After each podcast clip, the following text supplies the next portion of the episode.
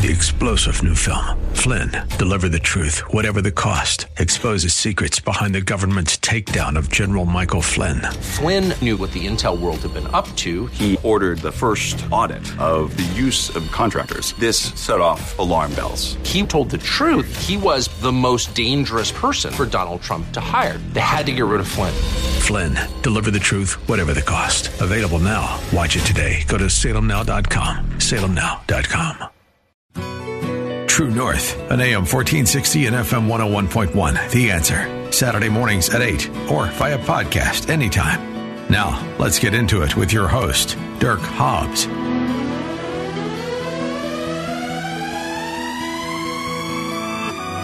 All right, good morning, Southern Colorado. Welcome to True North. I am your host, Dirk Hobbs. Welcome to the show. And it is Saturday, July 22nd. It's another gorgeous day here in Southern Colorado.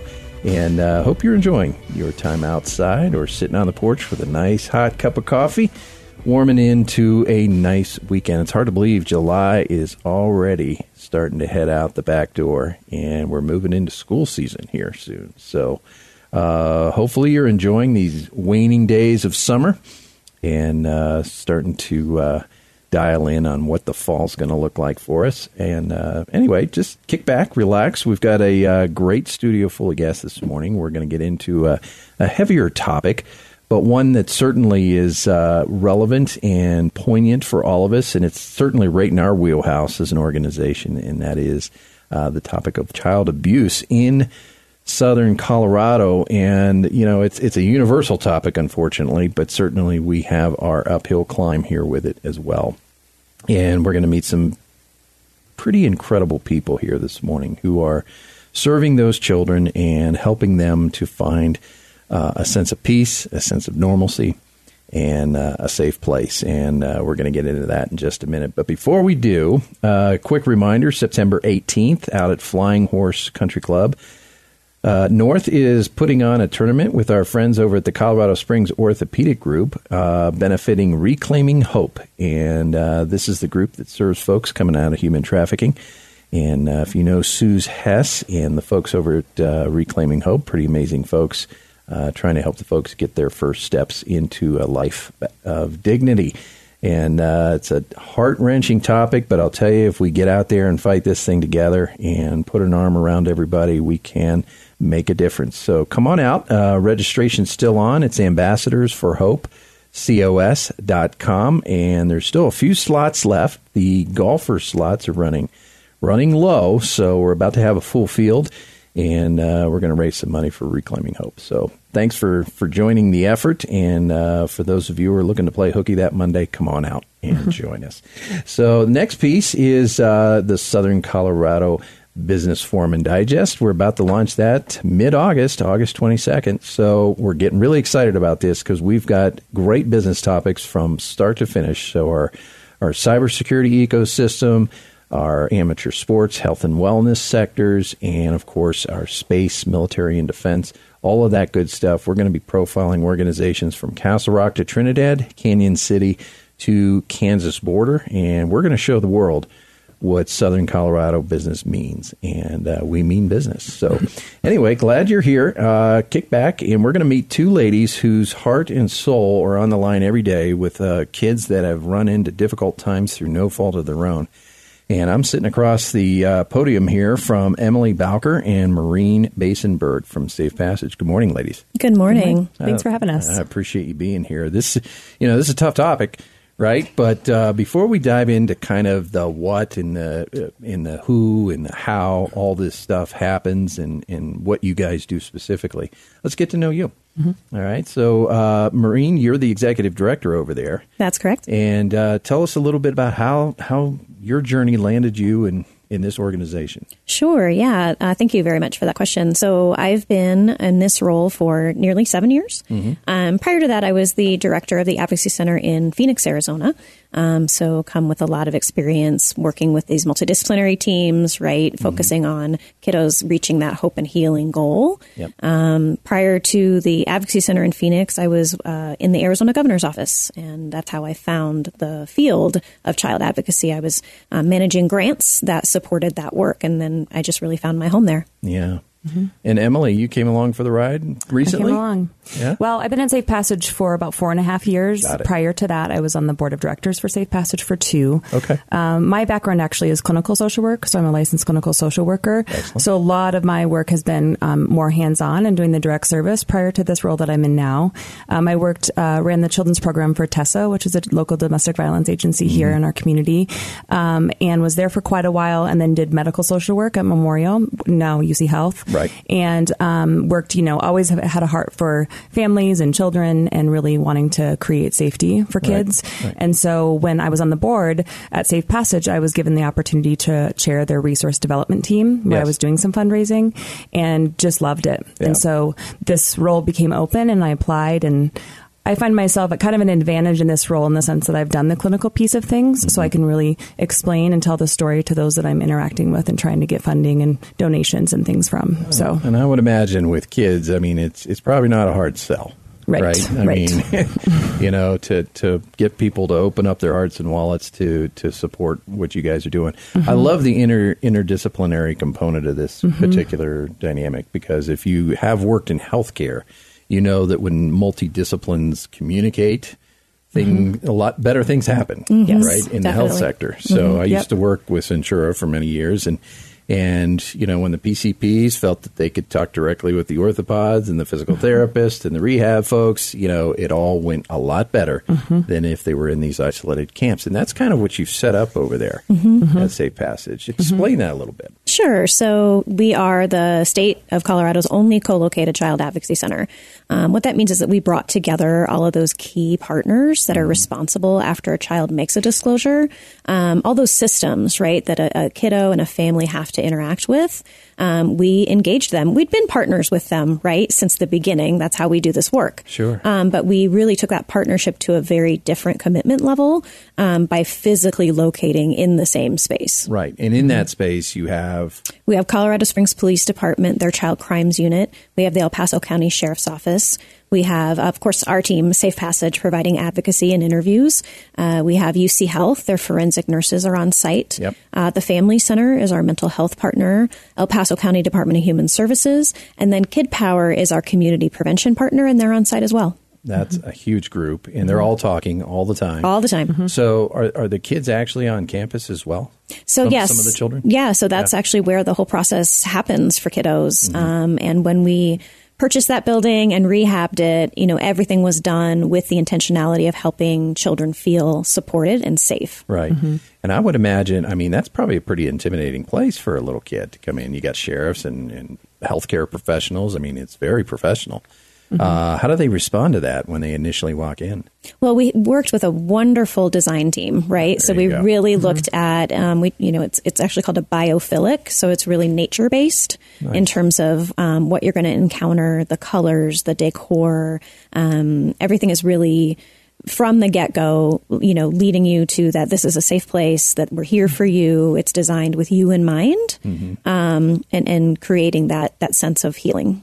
And I think it's important to note, too, that if without children's advocacy centers, which is what we are, kids are having to go to police stations for those interviews. They're having to go to the emergency room for the medical exams. That's intimidating. So we really try to pull that piece out of it, so they're coming to a child-friendly place where there's a playroom and there's snacks and there's things to interact with. And they don't, you know, the police officers and such have separate entrances, so they're not coming kind of through the main lobby, and so, you know, all those things are taken into consideration. Well, you guys really have to pull that out. Yes. And you're absolutely right, because doing the police station or a hospital is much more overwhelming. Well, and it gives a sense of that they're in trouble for coming forward with this. That's right. Versus that, you know, we're here to support you. That's right. So those initial moments must be pretty intense. So when you meet a kid for the first time, and how does that coming forward generally look? What does that first step look like? Sure. So, you know, very often our children in our community disclose to a teacher, you know, someone, you know, that's the number one reporting source, is someone in the school staff, school counselor, school teacher. And they, of course, are mandated reporters. And so they're trained in what to do to pick up the phone and make that phone call. You know, we know that children are going to disclose to someone that they feel comfortable with and someone that they believe will hear them. And right. Absolutely. So they come in and they're probably wide-eyed. Who are they with? Are they with a licensed clinical social worker? So they're usually with their caregiver when they come in. Yeah, so the non-offending, right? So someone that wasn't related to the potential crime is going to bring them in. You know, we schedule these appointments when it's best for the family, you know, because that can be another trauma, having to leave work early, you know. So we're really trying to take into account the best time and way a family can come to us. Mm-hmm. So they arrive, they're greeted at the front desk. The child's invited to go into the playroom and engage with an intern or a volunteer who can help them feel comfortable, grab a snack, play a game. It's really child-led at that point. Yep. Meanwhile, that investigative team is assembling. So the detective that's responsible, the DHS worker, the interviewer, the advocate, they've all started their process. They talk with the caregiver. The caregiver receives advocacy. So everything kind of rolls from there. The kiddo really spends most of their time in that playroom, and they're really not seeing that behind the scenes, the adult conversations. Got it. Yeah. So they're a little bit of a screen, firewall there. Mm-hmm. Well, and I think it's important to note, too, what we know about when kids come forward with abuse and telling that story is that they're often delayed in their disclosing. So it's happened 6 months ago. It's happened a year ago. They finally have found a safe person that they can tell about that. And so it's not always a media crisis right now.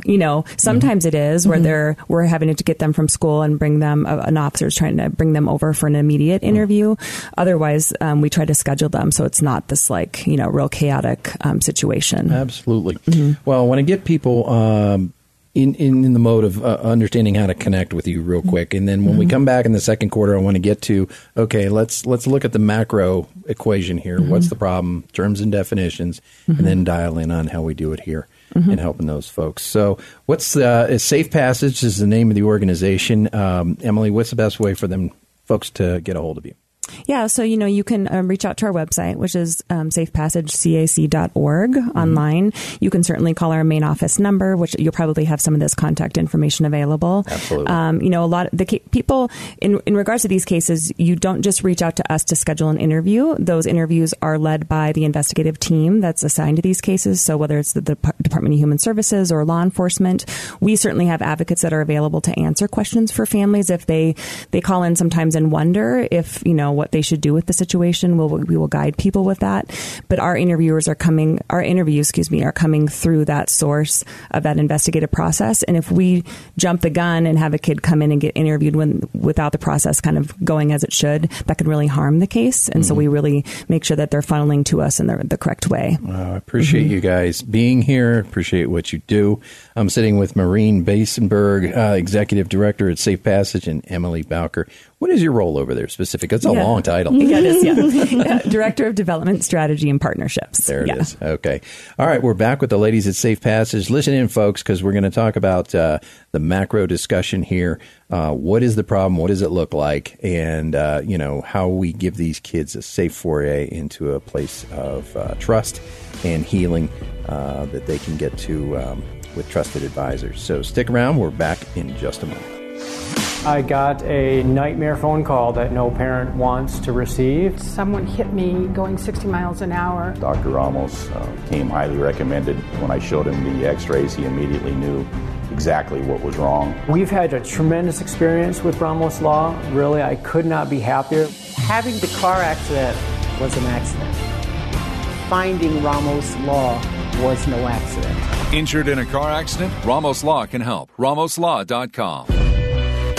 And we're back, second quarter here with True North. Hey, I want to give a quick shout out to Ramos Law. Thank you guys so much for underwriting the program. We appreciate it. We get to meet amazing people like the girls from Safe Passage. I've got Maureen Basenberg, Executive Director. Good morning. Good morning. And thanks for coming in. Appreciate both of you. And Emily Bowker, she's Director of Development, Fundraising, everything. So she's the money gal. All right. And getting people involved. So glad you guys are both here. Thank you so much. And all right. So let's back out to a macro perspective and kind of understand what's going on in our nation, in our communities, as far as now, it's not just physical abuse, it's sexual abuse and physical abuse, correct? Correct, so you'll address both topics. So, folks, we're trying to protect our kids from folks that are going through hard times and they're just not behaving right. And that's putting it mildly, but some are just downright misbehaving and taking advantage of very vulnerable folks in our children. So What's the macro discussion here? I mean, what are some of the statistics, the problems, the impetus for these kinds of issues? Yeah, you know, a large majority of the cases that we're working with at Safe Passage are the sexual abuse cases. Mm-hmm. And those, so the statistics that I have around that, you know, that are national is, you know, 1 in 4 girls and 1 in 13 boys will experience sexual abuse before the age of 18. And so if you think about that in terms of a classroom, right? Mm-hmm. I mean, that's a handful of kids that are going to be exposed to that. And I think it's important to note, too, that 93% of those in those cases are from people that they know. And so, you know, there was a big swing for a long time about stranger danger, which of course is still super important. But I think it's also this piece around giving kids education and a voice around when they're with people that they even know and they feel discomfort around something that's happening, to be able to make sure that they're able to identify that and make sure that they come forward with that. So it's a huge issue, way more than we want to realize. So what's happening? I mean, what is the breakdown? Is it a cultural, for lack of a better word, phenomena? I mean, what is happening with our families that so much of this is happening inside our families, in your perspective? I mean, the roots of abuse are really shame-driven. You know, kiddos don't feel comfortable making disclosures because they're embarrassed. They're ashamed. You know, the person who victimized them, part of that process of victimization is we call it grooming. And so they basically create a dynamic in a relationship where they might threaten to hurt the family pet. Maybe the perpetrator is a breadwinner and that child is aware that, you know, that person helps mom pay the rent. And if I tell what's happening at night when they go to bed, where are we going to live? Yeah. You know, what's going to happen? Absolutely. And so, you know, all of that secrecy really allows people to do those bad things. Yeah. And the reality is this has been around forever. It's not a new thing. No, not at all. And so it's just a matter now of giving a voice to it, right, and a name to it, and really just taking, I don't know, kind of saying we're not going to keep these secrets anymore, you know, and this is what we all need to work towards. So child abuse became really a legal consequence in the 1970s. Right. So it's really within our lifetimes. You have to kind of remember that, right? And so the systems such as Safe Passage and, you know, focused law enforcement and specialized training, that's all come about honestly pretty recently, right, in terms of the grand scheme of things. And Fair enough. You know, you kind of have to look at that perspective and look at where social change happened, you know, understanding domestic violence dynamics, family violence dynamics, right? Mm-hmm. A lot of that really is recent history. Yeah. Mm-hmm. And that's behind the doors. I mean, we don't, you know, people don't come to work and say, hey, guess what? I have a really dysfunctional family, you know? Right. So it is embarrassing. There's that shame element, both for the perpetrator as well as the victim. Mm-hmm. Now, I don't want to make victims out of perpetrators, but they seriously, you know, some serious pathology going on there with regards to what they're harnessing and taking their actions out on their children, which is not a good situation. So 1 in 4. Yeah, girls. Let's take inventory of that for a second. I mean, you say, oh, it's 25%. Yeah, that's 25%. Mm-hmm. That's 1 in every 4 girls. So go down your neighborhood, every 4th house, basically. Yep. You can statistically rely on something is going awry there. Mm-hmm. Yep. Mm-hmm. So, and you said it earlier, this is not a topic that people like to talk about. I mean, if I want to get out of a conversation at a you know, social event, I just kind of say what I do and you know, you know, oh, nice to meet you. Yep. Thank you for your work. Yep. Yeah, moving on. But it is that looking away from it that allows it. Yeah, you indeed. Know? Yep. So what does it look like in El Paso County? So that was kind of the macro level. What about here locally? Yeah. So this is, I mean, just kind of more of a general statistic in child abuse in general, not just specific to the sexual abuse cases, but we've had the highest number of reporting in the state of Colorado. And so last year, let's see, in 2022, it was up by, well, and what we found is that it's actually going up each year. And so it rose by about 3.6%. And so from 2021, and then amount of referrals in 2021 were about 16,000. So it was up a little bit more from that in 2022. So we've also seen an increase in the number of cases that we're seeing by about 20 to 30% more than what we were seeing before also. And so, I mean, it's a huge issue. And, you know, sometimes we look at that number as far as the rise in, you know, child abuse reporting and even the highest being the highest in the state as a good and bad thing, right? It could mean that you know, there's more incidents happening here, or it could mean that our mandated reporters are doing their job. Yeah. And, you know, we as a community are really doing what we could to address the issue. And those are the teachers and the folks. Teachers and nurses, mm-hmm. you know, people within churches. Mm-hmm. You know, I mean, it's a pretty broad spectrum, actually, of those that are mandatory reporters. So, you know, one of the things I have in front of me here was this violation of girls in particular. Mm-hmm. You've got USA Gymnastics and the Catholic Church, mm-hmm. you know, as kind of those headline mm-hmm. issues. We don't necessarily see that in every instance. I mean, it's not as widely broadcast as those big features were, mm-hmm. right? And that's part of that shroud of secrecy. So how do we start to, and what is our role pragmatically as a community, if we see or sense something, mm-hmm. And what are some of the signs that kids might be in a bad situation? Mm-hmm. Yeah, these are really good questions. So, you know, the community really serves as the eyes and ears when it comes to a child's well-being. You know, taking special care to look for signs that a child that you encounter might be in a situation where they need help. It's a critical thing to do in our community.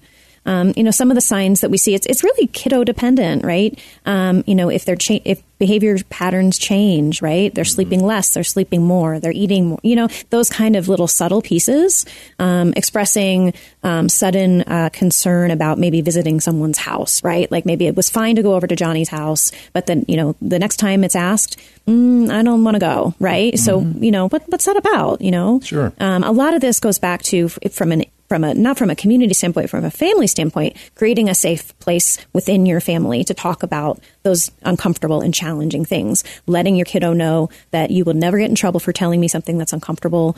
I'm here for your safety. You know, I'm here to listen to you. Mm-hmm. Yeah. And just never downplaying. I think sometimes it's easy to, especially because it can be uncomfortable for us as parents when our kids come and say, so-and-so, I don't want to go hug, you know, uncle, whoever, right? You know, and we feel kind of embarrassed because we don't want that awkward dynamic right. Of our kids don't want to hug that person, but really honoring their voice, yeah. Because there could be greater reasons as to why they don't want to, or it's just that they don't want to, and we need to say okay to that and set the precedent that it's okay to draw those boundaries, mm-hmm. And that's just not something we do always very easily, you know. So that's the child behavior mm-hmm. that we can maybe pick up on some signals. What about the adult behavior, the adult that's manipulating? Mm-hmm. So a lot of times you're looking at just an overextension of a relationship, right? Mm-hmm. You know, an offer to take that kiddo back to school shopping and, you know, oh, but just us, you know, nobody else comes, right? Mm-hmm. Or, you know, oh, I'm just going to take him to the movie, you know, really isolation, right? Yeah. And some of that grooming can come with monetary gifts, you know, those kind yeah. of things, right? To where there's, you know, that child is feeling special, right? And yeah. like, you know, ooh, this is fun and I'm going to go spend time. But really sure. the motive behind that mm-hmm. Can be something different. Okay. Mm-hmm. Well, we're going into our back to school season here and we're going to see so is there a lull in reporting during the summer months? Yes. And then it picks back up in the, yeah. in the fall. And so we'll get into that in the third mm-hmm. quarter here. But I'm sitting here talking to Maureen Basenberg, who's the executive director, and she has a profound knowledge and experience with this particular topic. And it is really revealing not only about our culture, but about what's, you know, just our family dynamics and the breakdown of the American family. God bless us all. And I appreciate you guys being willing to tell us this to the degree that you are, because I think, you know, when we get into these social situations, it's like you said, you know, hey, how you doing? What are you doing? Great. Moving on, you know, mm-hmm. food line. But, I mean, we can observe these behaviors not only in familial settings, but in broader social settings. Mm-hmm. And, of course, where the kids are themselves, school, mm-hmm. camps, and other places, mm-hmm. Churches. And what is your advice for the kid listening out there who's really reticent to say what's going on real quick? Mm-hmm. You know, I think I would just say you keep telling until someone listens. Okay. So if if you feel uncomfortable with anything that's happened, even if you really think about it and you maybe don't think it's a very big deal, but in your gut, you can kind of feel that something doesn't feel right. Mm-hmm. You let somebody know. And if the first person you tell doesn't listen, keep telling until someone listens. Until someone listens. Mm-hmm. All right. Thank you, Emily Bowker. Mm-hmm. And we're going to be back to talk about the back to school stuff and then the online stuff, because the perpetrators are living in the cyber world, too. Mm-hmm. And we're We're going to get to the bottom of those topics as well. Hang in there. But before we go, I like to ask a bizarre kind of non sequitur question, which was, what's your favorite jam song, Emily, when you are rolling around looking for money? It changes all the time. But recently, there's a new cover of Man in the Mirror by a guy named James Morrison that I've really been enjoying. So, all right, take a listen. I see the kids in the street are not enough to eat. Who am I to be blind, pretending not to see their needs? A summer distractor, somebody's broken heart. The news and events that matter to you. AM 1460 and FM 101.1. The Answer. I'm starting with the man in the mirror. And I'm asking him to change his ways. And no message could have been any clearer. If you want to make the world a better top place. And we're back, third quarter here, True North. I'm your host, Dirk Hobbs. I'm sitting with Maureen Basenberg, Executive Director at Safe Passage, and Emily Bowker, who's in charge of fundraising and partnerships throughout the community. Ladies, thank you for joining us. Thank you. Appreciate you tackling this heavy-duty topic of child protection. Mm-hmm. And yours is an agency here. Where are you guys located specifically? Mm-hmm. Yeah, we're at 2335 Robinson Street. Mm-hmm. That's in Colorado Springs, 80904. So it's kind of on the west side. We're across the street from the Head Start building, CPCD. Head Start building is a good landmark for people. Okay. Is that old Colorado City, kind of? Yeah, almost. Yeah. Going into there. We're considered, old Colorado City. Okay. Mm-hmm. And a good phone number if you are witnessing something for a child who's in distress, or you have that unsettling feeling about something. It's 719-636-2460. And, of course, you can jump on their website, safepassagecac.org. Mm-hmm. So we'll repeat those a couple times before we head out this morning, but I want to make sure in the first quarter we kind of just put a fence around the bigger topic, and then we talked about what it might look like for children in distress, what a child's behavior might look like, what a perpetrator's behavior might look like, and then what are some of those first steps. Off the mic, we were kind of talking about, it's interesting because children really don't know to bring up this topic. If you're sensitive to something and you're observing something and you're uncomfortable with it, that's your gut telling you something, right? Absolutely. Mm-hmm. You may or may not be right, so you're to observe and, kind of investigate, I think would be a hard term because it's not really our jobs. But if we observe something, say something. Mm-hmm. Is that the general rule? Yeah, absolutely. So we encourage reporting twice. We encourage calling that non-emergency police line, and then also calling the Department of Human Services, their number, which is 1-844-CO4KIDS. Mm-hmm. So those are our two reporting sources.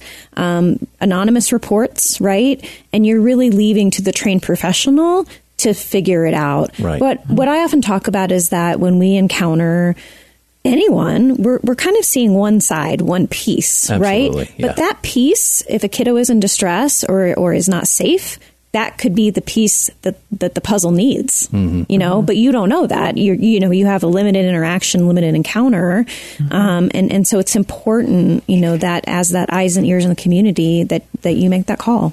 Absolutely. Mm-hmm. And you and I were talking about, an 8-year-old doesn't necessarily know the language or the concept to manufacture this ideology that they're going through something pretty horrific. Absolutely. Okay. So if a child expresses that, especially at that age or younger, something's going on. Yep, 100%. And, we find as kiddos are maybe a little past 8, a lot of times the first person that they were going to share with is a friend. Yeah. Mm-hmm. So, a peer, and then, something happens or the friend goes and tells their parent, of course, Yeah. And so, again, making sure that within your own family that there's safety around sharing when things are uncomfortable or don't feel right. Right. Mm-hmm. And this is kind of the facade, you know, in our social structure, in a lot of our social circles, we have this, gosh, you know, I don't want to put my nose in that, or mm-hmm. what if I'm wrong, you know? And Emily, you had a pretty strong response to that. Mm-hmm. Who cares if you were wrong, you know? Yeah, I mean, you could be really saving somebody, you know, like from, you know, some horrific things that are happening. And so it's not our job to know the ins and outs and be the investigator, really. You know, we leave that to the professionals. And so, and I think that sometimes, and I've had this happen personally, even within my own kids, where there's been some stuff that has happened among some friends and things like that. And I've had to talk to the parents about it. And it can create kind of an uncomfortable situation, you know, amongst parents. But bottom line, when I sleep at night, I know that I did the right thing. You did the right thing. You know, even though if it burned a few bridges or whatnot, I think we just really need to err on the side of, caution. Yep. So how do we regulate that, though? I mean, because a lot of kids are just dysfunctional, you know. Right. I mean, they've got a lot going on in their own world. It might be ADHD. It might be a lot of different things that are going on there. So can we get a little more granular in some of the signs of distress and what those things might look like? Mm-hmm. And then how can we do it anonymously? Mm-hmm. Can we report that suspicion? Mm-hmm. Yes, reports are anonymous. So that Department of Human Services line, that's an anonymous report. Mm-hmm. So you're not identified and you're not at risk when you make that call. Right. Mm-hmm. So that must be quite the surprise for the perpetrating parents or even those that aren't to find social workers and police at your front door can be for something that might have happened. Mm-hmm. How many of those, if you had to put a statistic on it, how many of those turn out to be there's something there? I don't know what the actual number is right now. So you'd call that a substantiated report, right? Okay. And so, you know, there are many that. So you have to look at, again, in a criminal sense, right? Because Safe Passage is focused on potential felony level crime. Wow. Okay. Mm-hmm. Yep. So the kids that we're seeing and our stats are focused on those. Some of what else might be going on in a home, it maybe does just need more parenting support, parenting classes, intervention, right? Mm-hmm. So that we're heading off it getting to that level. Mm-hmm. Okay. Yeah. No. Yeah. So what we're heading into school season, and you kind of acknowledge that that's you know, a little more intensity, a little more stress because parents are going this way, kids are going that way, and so what's happening there? I mean, are the kids? I think we agreed that reporting is lower in the summertime because everybody's kind of together and hoarded together. Mm-hmm. But as they go and they find a little bit of reprieve from that scenario, they're more inclined to talk. Mm-hmm. Is that kind of how it works? Yeah, we actually saw that borne out through COVID. Okay. So when kiddos did not go to school in person, report numbers dropped significantly. Mm-hmm. Okay. Mm-hmm. Yeah. So did COVID just amplify this? Oh, absolutely. Mm-hmm. Yeah. And it's projected that, again, because children don't disclose immediately, that the long-term ramifications could be significant. Oh, geez. It's heartbreaking, isn't it? Yeah. Mm-hmm. So how do you guys wash this off every night? I mean, it's an intense topic. It is. It is intense. But it's got to be rewarding, too. We're making a difference. I mean, we do leave every day knowing that we helped. You know, and that's what you can do, right? Mm-hmm. That's what you can do as a person, as an individual, is pour that heart and soul into making the difference that you can make. Absolutely. Yeah. And we, you know, we're now that we're actually housed with, you know, a lot of the detectives and all this kind of stuff, we get to hear even from our interviewers and our advocates, the success stories around these cases that are brought to court and these perpetrators are put in prison. Mm-hmm. And so that's also what keeps us going to know. And then to be able to see the kids, you know, hear that the kids are in therapy now and that they're doing well and, you know, that we could make a difference that way and really have a positive outcome. Mm-hmm. That keeps us going for sure. I bet. Mm-hmm. Well, and just stopping that cycle of violence and abuse. So, how does this marry with human trafficking? I mean, is this generally a doorway into that, or is it non-tangential?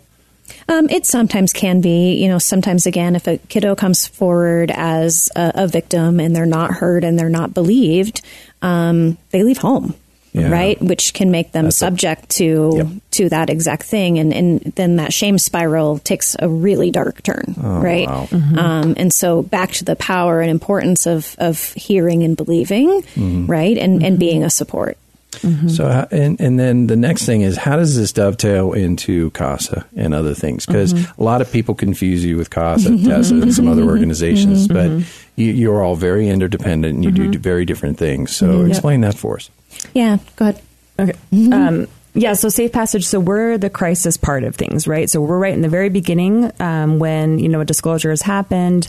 It's been determined that a forensic interview or an exam needs to be done. Mm-hmm. And then if the Department of Human Services gets involved and there's going to be, you know, some child placement or it's going to be furthering going through the court process and things like that, usually then that is when a CASA worker is assigned to the case. And so they're kind of more a little bit further down the line. Of that child's journey. And then, you know, sometimes we'll maybe interface with them as things go on, but, and if we, because we'll provide support in the court process as well. Got it. Sometimes we'll interface, but yeah, they're a little bit further down the line. We're kind of right in the beginning. You're right in the beginning mm-hmm. phases. Yeah. Okay. Now, one thing I want to help the folks understand is how parents can support the teachers and staff at schools, because we are going into that school mm-hmm. season. Maureen, lay it out for us. I mean, how do folks go? Sure. I know it's hard to think that we're wrapping up and we're getting this close to back to school, isn't it? You know, so even starting acknowledging that, right? Gosh, we had such a great summer. You know, let's reminisce. Let's, you know, remember our good memories and start to prepare with our new routines and getting back to reality a little bit. And if you see that your kiddo is looking at that, they're struggling with that, they're mm-hmm. kind of fighting it, or they're maybe anxious, you know, it's really great to reach out to that school staff, your mm-hmm. teachers, your staff, school counselors, and just give them a heads up. Like, hey, you know, Johnny's kind of having a hard time going back to X grade, right? Or has some fears or concerns. What can we as a team do to support Johnny to be successful this year? And so that mm-hmm. could be the perpetrator in that scenario could be another student or another family member that they're now in touch with? How does that manifest? I mean, it could be a social issue, bullying, you know, something like that to where, mm-hmm. or just change. Gosh, I mean, not even really abuse related, but, you know, it's hard to go back. And if maybe it's a new school, a new grade, you know what I mean? Yep. Mm-hmm. And so really kind of looking at how can we come around to make sure that kiddos have success. Absolutely. Mm-hmm. All right. Well, it's your turn, Maureen, now. Okay. Mm-hmm. So you are human. How do you watch this off in your car between work and home?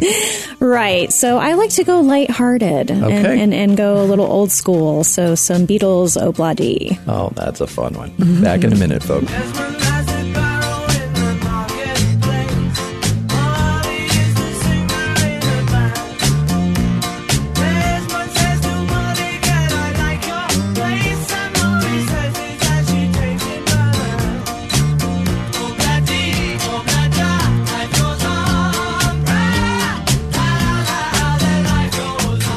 One critical fact that needs to be established is that your injuries were caused by the incident you were involved in. For your case to have merit, it must be made clear that had you not been in the crash in the first place, you wouldn't have been hurt. This is one of the most important steps in the entire process, and leaving it to anyone but an expert is a serious mistake. Ramos Law, doctor, lawyer, partner, combining medical and legal knowledge for better outcomes for you.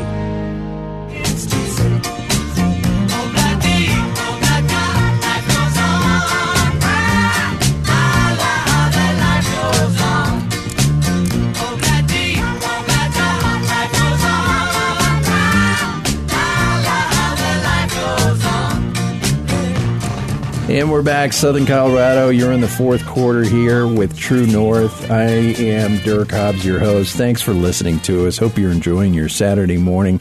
Heavy topic, but enlightening, and a way that you could potentially make a tremendous difference in an individual child or family's life. Just by simply observing and paying attention to some of the telltale signs that a child may be in distress. We are with the Safe Passage Children's Advocacy Center Executive Director Maureen Basenberg. They call you Mo. Correct? Cool. No E, though. No E. Yeah, that, right, exactly. None of that. None of that. Okay. And then Emily Bowker, Director of Development Strategy and Partnerships. Welcome, ladies. Appreciate you. Thank you. Downloading this heavy topic on us. But, you know, we got to talk about this because if we don't protect our kids, we're not a society. Yeah, yep, absolutely. We're barbarians at the gate. Mm-hmm. Yep. So, folks, if you're listening and you want to get involved and participate as a volunteer or as a business donator, we're going to get into a little bit of that towards the end of the segment here with Emily. But you can check out, in the meantime, safepassagecac.org or give them a quick call, 719-636-2460. All right, next topic is the online version of our lives, and this is getting more and more complicated every year that goes by. You know, we have AI, we've got all these different topics that, and they're just, it's permeated our lives so much that the kids are practically glued to it. But they're also vulnerable to cyberbullying and all kinds of sexual predators that are out there. There's a lot of bad guys out there in the ether world. So tell us a little bit about the online dilemma and what we as parents and observers can do to help. Mm-hmm. Sure. So, in fact, a new study in the Child Abuse and Neglect Journal tells us that over 60% of cases where kiddos have had online perpetration, it's someone known to them. Mm-hmm. So it's similar to sexual abuse or you know what I mean? It's a similar pattern, right? Yeah. Again, it doesn't mean that there aren't awful strangers, you know, out there online. Of course. But in this study, we're finding that most of those exchanges are with someone they know, and often that person is under 18. So you're looking at potentially a peer. That is part of, you know, the sexting or you know what I mean, and any of that, right? So, and I think as a parent myself, you know, if my kiddo's online or playing a game with someone that they know, I'm honestly, until this point, you know, not hovering as much. You know, I'm thinking, oh, you know, there's playing with the kiddo down, you know, from school. Yep.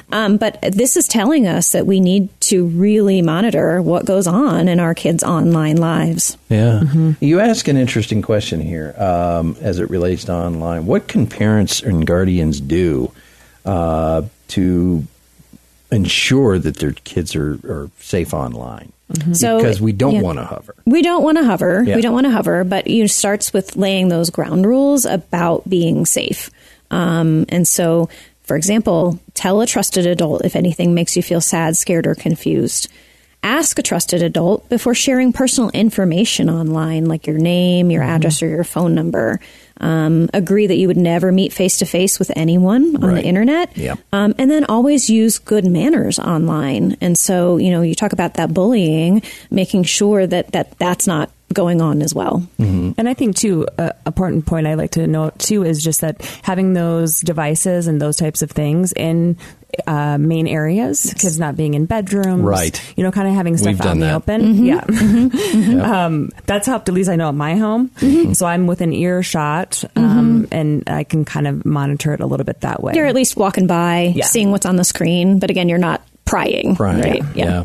So that's how the kids can talk to us. How can we talk to them about online safety and how to report that? Sure. So if we're concerned and you live in Colorado Springs, you're going to call that non-emergency number for the police department. Otherwise, a great resource is the National Missing and Exploited Children's Program. They have a cyber line online. So it's literally just you go on the internet and you fill out a tip. Wow. Mm-hmm. This is intense, man. I mean, it is so up in our face and in our business, right? Mm-hmm. For anyone that wants to become a parent now, I'm kind of like, don't do it. Don't do it. Not really. No, they're worth every minute of it. But, you know, it is a different, you know, and you know, our parents' generation, right? You know, I didn't have a phone. True. Right? Yeah. And so they didn't have to parent me with that in mind. Yeah. So we are learning new skills as parents and giving ourselves grace as we navigate this is, I think, important. Yep. Yeah, absolutely. Well, let's get people involved, mm-hmm. okay? Mm-hmm. And there's a myriad of ways to do that. Mm-hmm. Emily? Yeah, so we have anything from, donating, monetarily, donating in-kind items that we might need to becoming a volunteer. So when, we use community volunteers as well as interns and things like that from UCCS to be able to work in our playroom, help the kids kind of be that first friendly face that the family sees when they walk into Safe Passage. There's all kinds of opportunities. We have some different events throughout the year that people can get involved in. So there's a myriad of ways. We're always really willing to meet with people, teach people about things, even bring you in for a tour to be able to see the facility and really be able to see how it works. And now you're doing outreach to faith-based organizations mm-hmm. as well as businesses. Yep. And how do those organizations get involved specifically? Yeah, I've partnered with a few faith organizations, and I've gone in and just talked to some of their, Sunday school classes, different little community groups that they have and just telling them about the issue. Mm-hmm. And then I work with them on really kind of how they want to get involved, whether it's doing a toy drive for us or doing a backpack drive, because we give out crisis backpacks to kids, to being able to partner with us financially and give, $2,000 a year or, some different things, or have a Sunday specific to, offering in regards to how it would come to Safe Passage. So absolutely. There's things like that. In the corporate community, we have a lot of opportunities for sponsorship for different events where they could get some PR for their company. And then, employee giving. I've gone in and talked to some big organizations where they have employee giving programs. And so really encouraging things like that to come our way. SafePassageCac.org, 719-636-2460. Mo, you guys just had a golf tournament. How'd it go? I'll let Emily take this one. Yeah, it was awesome. It was put on by Torch Technologies, their Department of Defense very nice. Contract company. Yeah. So they've supported us for the last 5 years. Yeah. So it was wonderful. You guys raised some good money out there? We did. Yeah, more than we have every other year. That's awesome. Congratulations. Yeah. Thank you. And you got a new event coming up, the Clay mm-hmm. Shoot. Yep. This is very unique. Yes. So tell us a little bit about it. Yeah, so it takes place usually every November. This year it's November 4th at Pikes Peak Gun Club.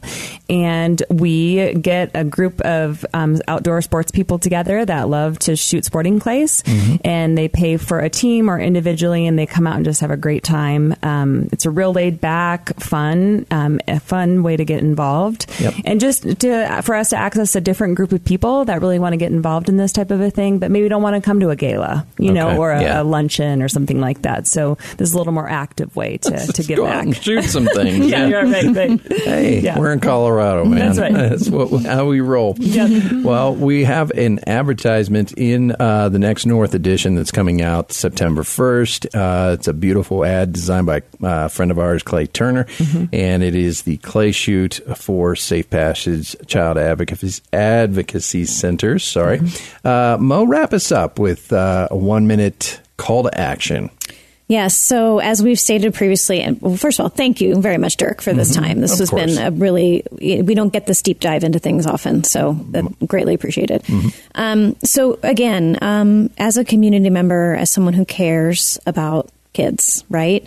Don't be afraid to follow your gut and mm-hmm. pick up the phone. It really takes all of us leaning in mm-hmm. to create safety in our community. Mm-hmm. Yep. And the numbers are staggering. Mm-hmm. 1 in 4 girls will experience some type of abuse or trauma before the age of 18, mm-hmm. and then 1 in 13 boys. Mm-hmm. That's right. So those are not good statistics, folks. Mm-hmm. I love the message of if your gut tells you something and you're wrong, so be it. Mm-hmm. Yep. But if your gut tells you something and you're right, mm-hmm. you may have just saved a life. Yeah, absolutely. Yep. Well, ladies, I am so grateful for you tackling this and that you're out there mm-hmm. advocating for our kiddos. I got 2 daughters at home, mm-hmm. and I get it. And one we pulled out of bad situations. Mm-hmm. So she is home recovering and healing mm-hmm. over the course of her life with us. And, and we're just so grateful for that.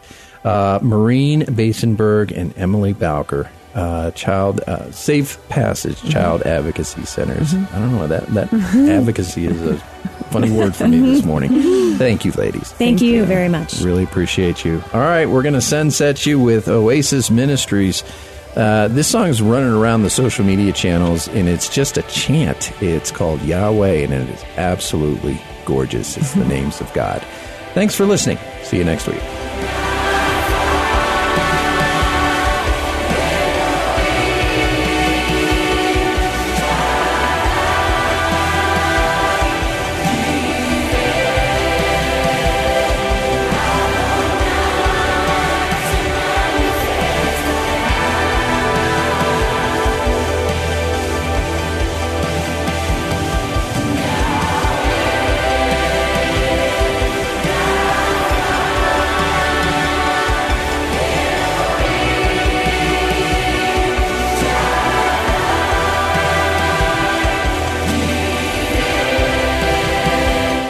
Listening to True North with your host, Dirk Hobbs, Saturday mornings at 8 on AM 1460 and FM 101.1.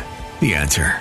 3-star General Michael J. Flynn, head of the Pentagon Intelligence Agency, knew all the government's dirty secrets. He was one of the most respected generals in the military. Flynn knew what the intel world had been up to. He understood its funding. He ordered the first audit of the use of contractors. This set off alarm bells. The explosive new documentary, Flynn, Deliver the Truth, Whatever the Cost, and covers the facts behind this scandal. Flynn told the truth. He was the most dangerous person for Donald Trump to hire. I find out the worst enemy that I'm going to face in my life is right here in America. They took my assessment and they wanted me to change it. And I was like, I'm not changing it. They had to get rid of Flynn. With in-depth interviews, archival footage, and never-before-seen personal records of the man behind the headlines. I just felt like I was drowning. Flynn, Deliver the Truth, Whatever the Cost. Available now. Watch it today. Go to SalemNow.com. SalemNow.com.